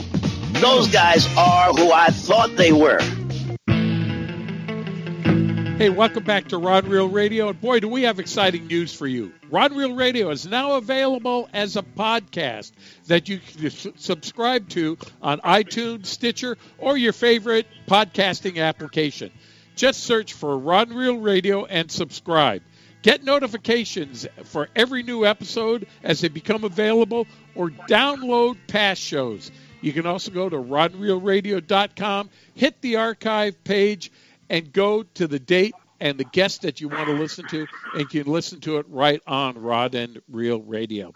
Well, Stan Wendy and I, we are happy to bring uh, the Southern California uh, audience uh, Mike Cordell, lure designer, uh, uh, consultant, but also son of the famous lure manufacturer Cotton Cordell. Cotton Cordell passed away just a few days uh, uh, plus a year ago, and uh, we thought we'd take some time just to remember some of the things that that Mike and his dad uh, have done and have contributed to the fishing industry. And Mike, again, we want to thank you for being on the show with us.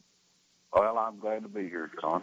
You know, uh, you know, we think of cotton when it comes to lures, but you know, cotton did so many other things, and there was a um, a story I like to tell, but I'd like you to tell it if you can, that cotton was making gears for Abu Garcia for uh, their ambassadors at the time, and he was also good friends with Lou Childress, and that collaboration created a really a, a, a, famous product that is still on the market today. You, do you think you know the uh, story I'm talking about? I I might can tell you a little bit about it. Lou Childress and Dad became well. Lou was Dad's very best friend in the tackle industry. Uh, unfortunately, Lou got killed in an airplane crash. Uh, he had his own uh, float plane that he used to fly out of uh, Foley, Alabama, and go fishing down in the Gulf on. But anyway, Lou and Dad got to be very good friends, and they went to China together. Or not China, Japan. Japan was the big thing back then, and uh, Dad was making those gears and wanted to find somebody over there that could make them. We were having them built in the United States. He was trying to look for them over there, and we went to a, a company, or he went to a company uh, called Shimano that was making bicycle gears to see if they could build gears for the uh, uh, ambassador to make it from a to a 5.1 gear ratio. And uh, Lou introduced him to some people at Shimano that made the bicycle gears, and they started building the gears for Pop. Well, at the same time, Lou started talking to Shimano about building reels, and they ended up at one time Lou was the largest importer of reels and rods from uh, Japan that there was.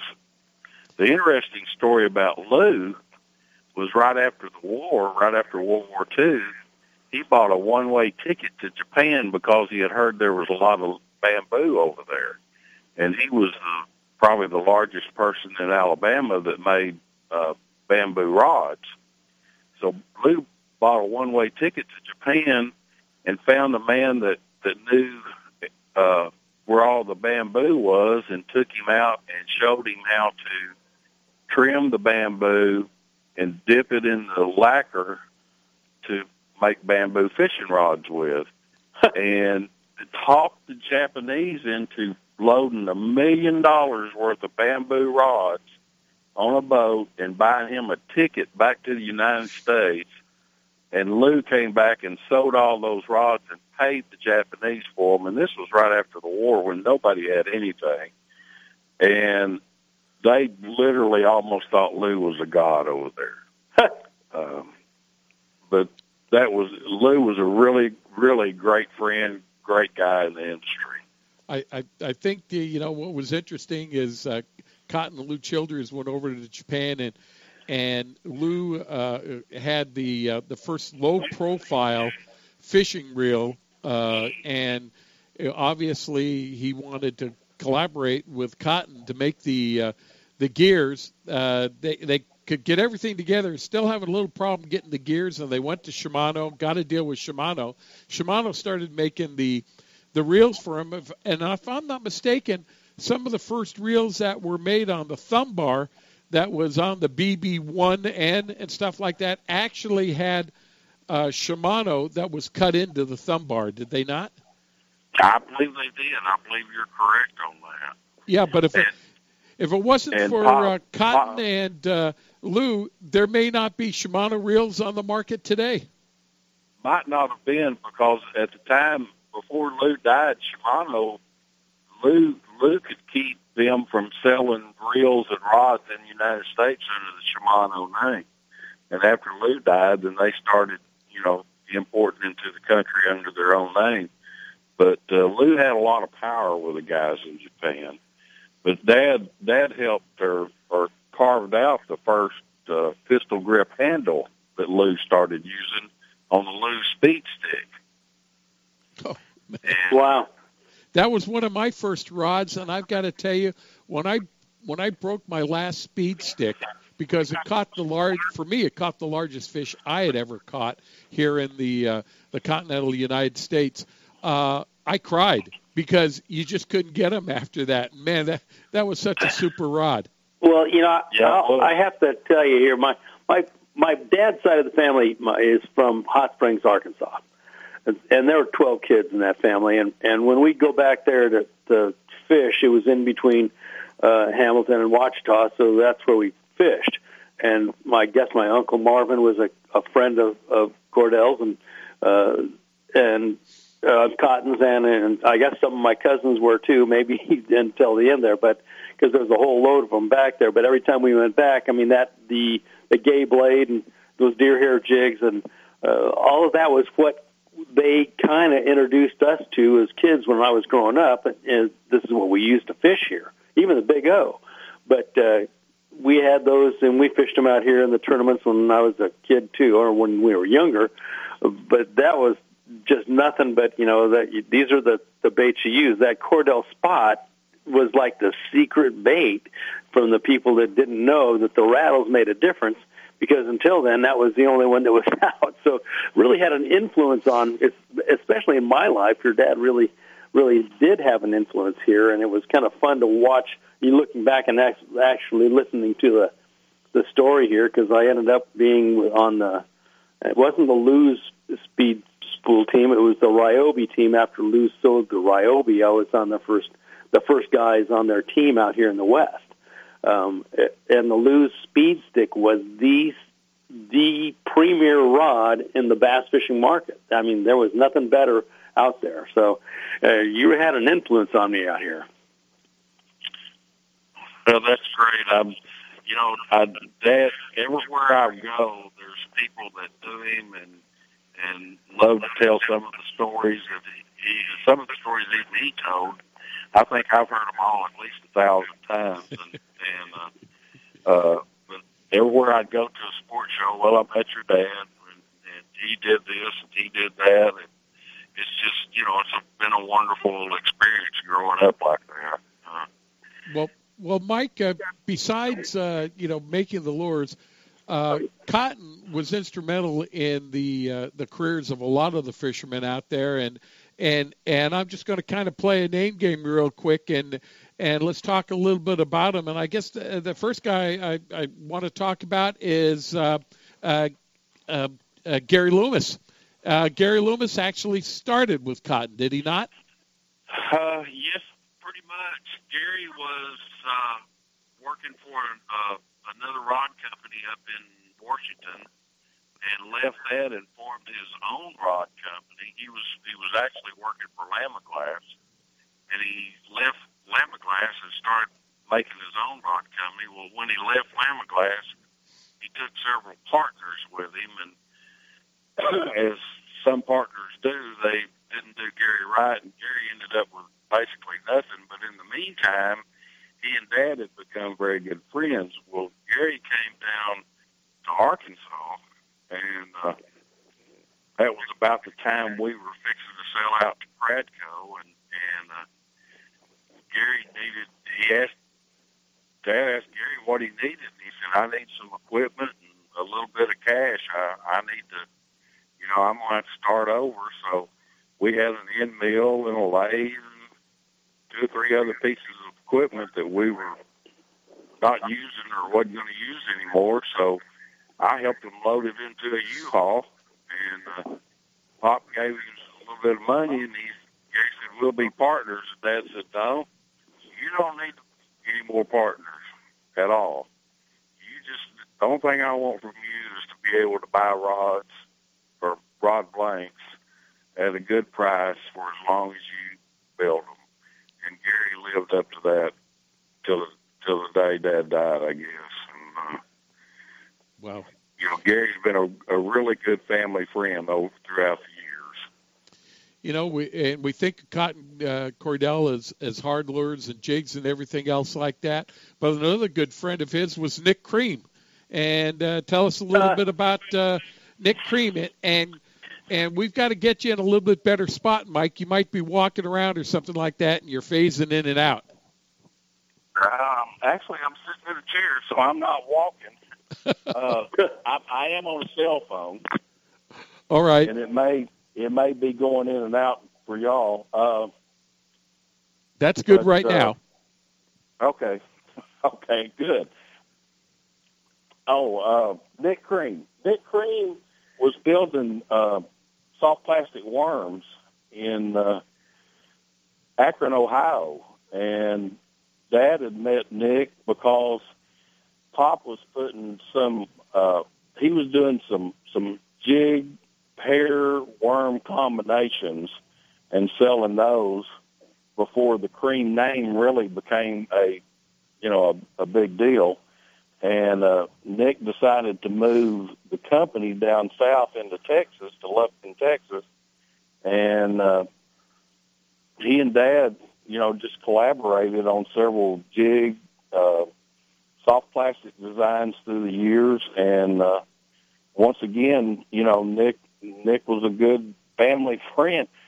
You know, back in those days, John, the everybody were was competitors but they were all friendly competitors. They they helped each other. You know, we all knew that we couldn't get a hundred percent of the business, so you kind of helped everybody in the business get along and and do what they you know what they needed to do. If it was something that you didn't have and you could promote of a competitor, you did. Well, you know, a lot of these guys were tournament fishermen, Mike, and I don't think uh, Cotton ever fished competitively in a in a big tournament or not. And there's actually a little bit uh, of a story about that. yeah, Dad knew Ray Scott pretty well. He had come in and and come up to the to the factory here in Hot Springs, and he said, "I'm going to start fishing tournaments." Um, and he had he had started that BASS magazine, and he said, "I'm going to start doing uh, fishing tournaments." And Dad said, "Well, where are you going to do it?" Well, the first one was going to be on Beaver Lake in Northwest Arkansas, and, and Pop said, "Well, I'll fish it." And Ray said, "No, you can't fish it because you're a pro." and well, I'm not going to let professional people fish in this. This is all amateur stuff. so we all know that it evolved mainly to where it's pretty much professional people fishing BASS now, and uh, they've done a real good job bringing you know people up through the line. But they wouldn't let him fish the first one because he was a pro, so he never did fish any of them. but hey, we're you know, speaking with years, lure a few years designer and, and consultant uh, Mike Cordell. We're talking about the life and times of Cotton Cordell. Mike, we got to take another break. Can can you stay with us for one more uh, segment, please? I sure can, John. All right. Stan, Wendy, and I, we got to take a break right now. You're listening to Rod Reel Radio on AM 540 or at rodreelradio.com. Stay tuned. More to come with Mike Cordell.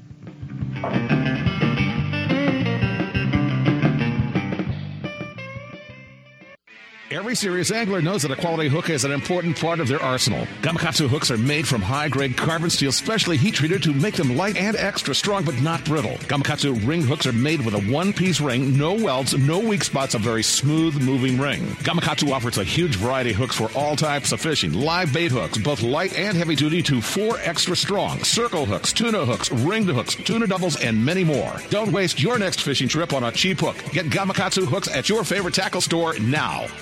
Hey, bass fisherman. Who do you call for your bass boat insurance? Well, if you're not calling me at 1 800 Bass Boat for your boat insurance, you're probably paying too much and may not have the coverage that you need. In 1974, I developed the Bass Boat program that is what all the pros use today.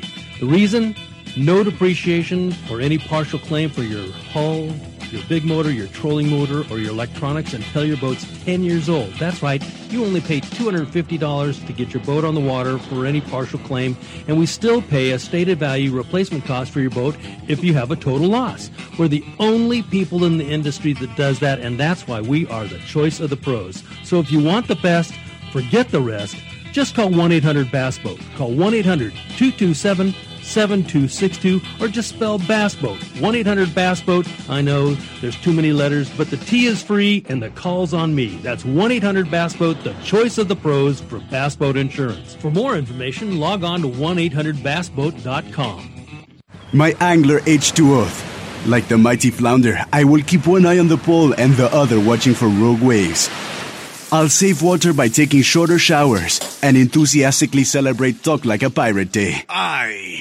I will chat up the locals before launching in unfamiliar waters. And I will always, always wear my life jacket. What's your H2O? Tell us at BoatCalifornia.com. The California State Parks Division of Boating and Waterways reminds you to wear it, California. It's tuna time, and it's time to reserve your spot on one of the newest boats in the fleet, the 70-foot Sea Adventure 2 at H&M Landing in San Diego. It has a roomy, comfortable galley that seats up to 24 passengers with all the comforts of home, including two big satellite flat-screen TVs and satellite phone. The huge new bait tank and slammer ensure plenty of bait for everyone, and two four-ton refrigerated fish holds, both RSW and blast-free, have plenty of room to keep your catch as fresh as the minute you caught it. Reserve your spot on the Sea Adventure 2 online at hmlanding.com or call H&M Landing at 619-222-1144. And we want to welcome you back to Rod Reel Radio. Stan Vandenberg's with us tonight. So is Wendy Toshihara. We are speaking to lure designer and consultant Mike Cordell. Mike is the son of Cotton Cordell, and we've been reminiscing a little bit about uh, the life and times of uh, Cotton Cordell and what an influence he had on the industry that we're we're here today. And John, and Mike, I had a I had a text from my brother while while we were on the break there, and he said from the Vandenberg family, he wanted to say thank you to, to the Cotton Cordell and uh, for the influence that he's had because it's been such a big part of our our lives growing up. I mean, I was we were fishing. Or I was I started fishing tournaments in the mid '70s, and by '78 I was on a team on the actually that that that Ryobi fishing team in Ryobi and in contender. But that the we were talking about the the gay blade and you know the buck the bucktail jigs there, the deer jigs, and and uh, just how much of an influence that had, and that banana head jig. I'm a jig fisherman and that banana head jig was that was the jig of choice after we figured out you know how to put rubber bands on instead of deer hair. But what a from from my side i'm just sitting here smiling because it was uh, i didn't realize how much of an influence my uncle marvin vandenberg had lived in hot springs arkansas there and the rest of the family around there. That introduction came to us as kids. And we just grew up learning how to fish the products that helped change our lives and and and, and ended up into the professional ranks because of it. But what a it, it's kind of a fun thing. I met I met Cotton a couple of times at the shows when he was down here in, in Long Beach, and it was uh, it was fun to talk to him and talk a little bit about the history even there. But this is I didn't know all the little idiosyncrasies, and it's made a big difference in my life. I it, I, it's a smiling. I'm just sitting here smiling while I'm talking. It's a it's been fun. Well, you know, Stan, as as Mike said, these guys were all friends, and and Mike, uh, uh, there's a list of guys that Cotton was involved in right in their infancy stage that he helped them in their careers. And one guy I'm thinking about is uh, Bill Dance. Uh, uh, uh, Cotton helped Bill when uh, Bill uh, originally was starting his show.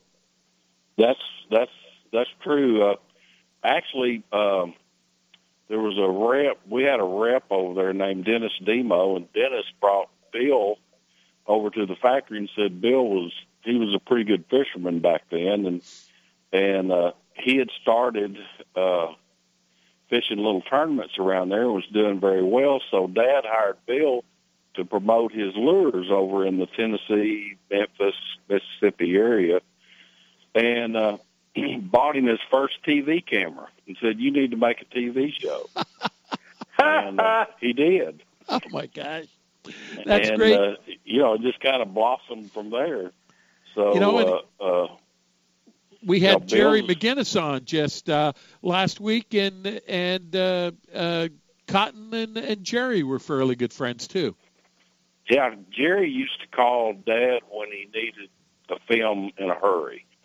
You know, it was one of those weeks where uh, they had gone to do something somewhere and the fish didn't cooperate or something. So he'd call Dad and they'd run up to Lake Ouachita and they'd, you know, make a TV show. And, and I can remember one year in particular, or one time in particular, that uh, Jerry called and said, I need to make a show. Dad said, well, Fisher doing pretty good at Ouachita. Come on over. So they went out and made a, you know, they shot film all day long, caught several bass and everything. Dad came dragging home that night and was kind of tired and got a call. And uh, Jerry said, Cotton, I hate to tell you this, but I forgot to put film camera. Oh, really? We got to go tomorrow. so they went back the next day and did it again with film. But it was, uh, you know, there was a lot of good times back then.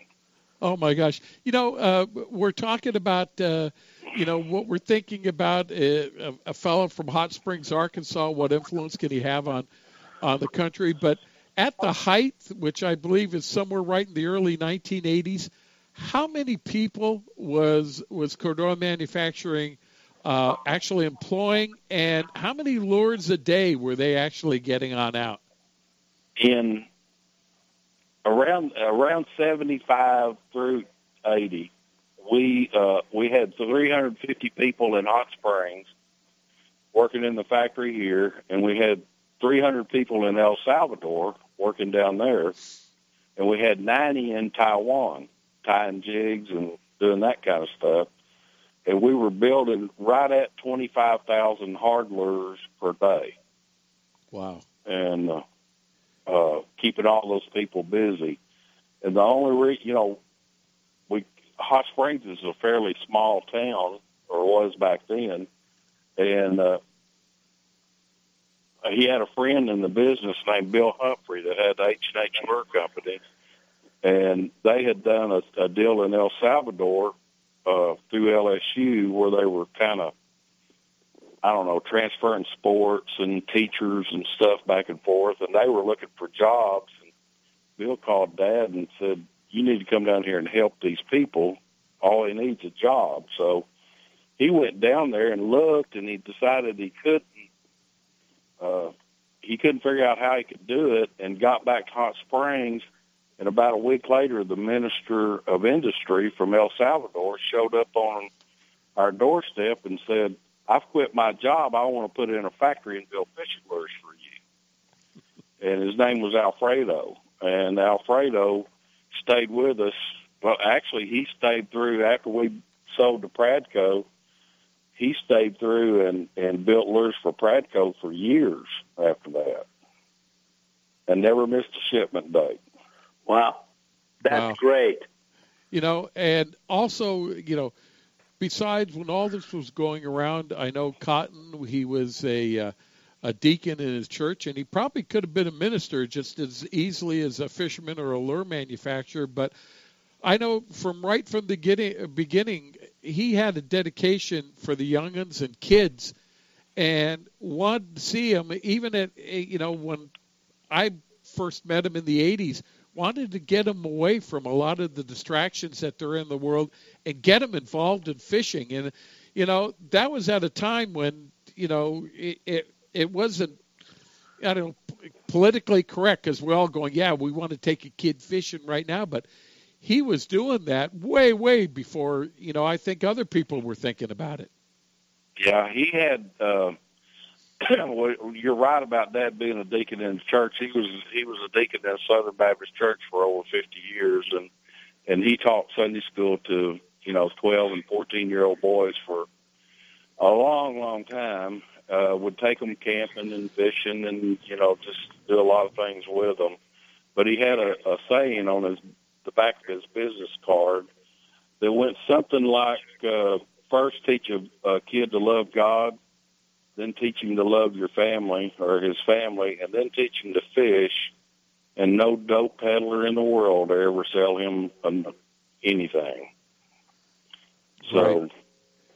And uh, boy, those those words are as poignant now as they were even at that time. And uh, I just uh, always knows him, knew him to be one of the most gracious guys and and a really giving guy. And you know, I got to know you guys when you were started uh, going around uh, and, and doing the rods after Cotton uh, sold out to the company that we now know as as Pradco. He just didn't retire though; he kept on going. yes, he did. I mean, he told me he said, "I can't quit." And when we when we sold to uh, Pradco, uh, we were building fishing rods, and I had started building fishing rods on the side, just kind of as a hobby, just for some of my friends and and a few people around, and I'd sell a few rods locally, and then, you know, of course, Dad couldn't do anything small, so he kind of took it and started hiring more rod wrappers and buying more blanks, and before I knew it, we were in the full fledged rod business, and uh, uh, came. Uh, uh, and, and an interesting note about that is he called them lightning rods. And after we quit making the lightning rod, a few years later, uh, Berkley came out with a rod called a lightning rod. Yep. And they spent a, a you know quite a few dollars on an advertising program to get them off the ground, and then got to the show, and somebody walked up and said, "Well, that's that name's registered by Cotton Cordell." Of course, you know here they came, and and Dad said, "Well, we don't use that name anymore.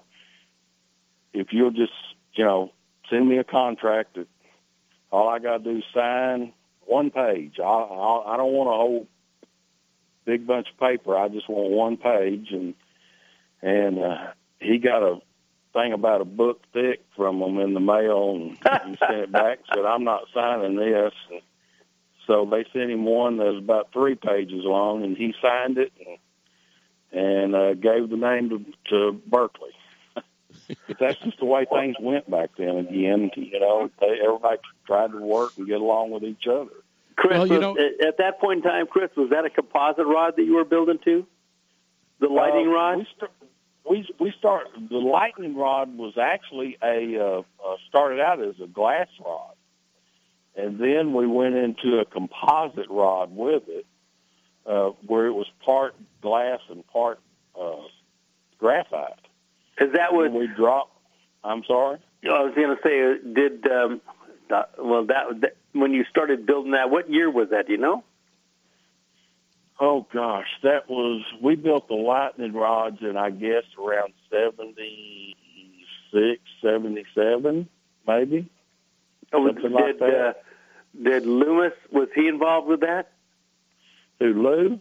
No, no, was Gary Loomis involved with that time? Uh, Gary was involved through uh, one of his earlier companies, or you know, when he was working for Lamiglas, we were Yeah. buying some blanks from Lamiglas back then, and that's kind of how he and Dad got to know each other.